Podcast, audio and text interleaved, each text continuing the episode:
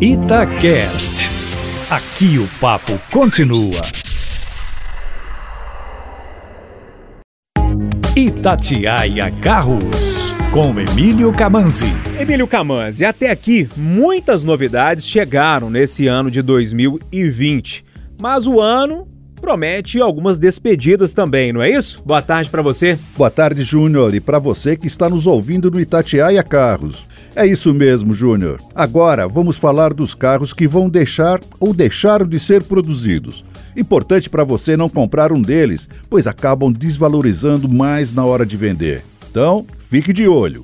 A primeira baixa foi do Fiat Palio Weekend, que deixou de ser produzido dia 27 de janeiro, depois de 23 anos. Com a chegada do Onix Plus, o Chevrolet Cobalt vai ser vendido só até o fim do estoque atual. O Ford Fusion também não deve ficar muito tempo.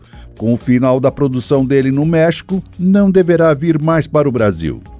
O Volkswagen Fox, que tem uma plataforma antiga, está em cima do muro. Vai depender das vendas para a marca ver se vale a pena continuar com ele. Pois é, Emílio, todas essas informações, enfim, testes lá no seu canal de YouTube. Isso, Júnior, é só procurar por Carros com Camanzi. Um abraço, Emílio. Outro bem grande.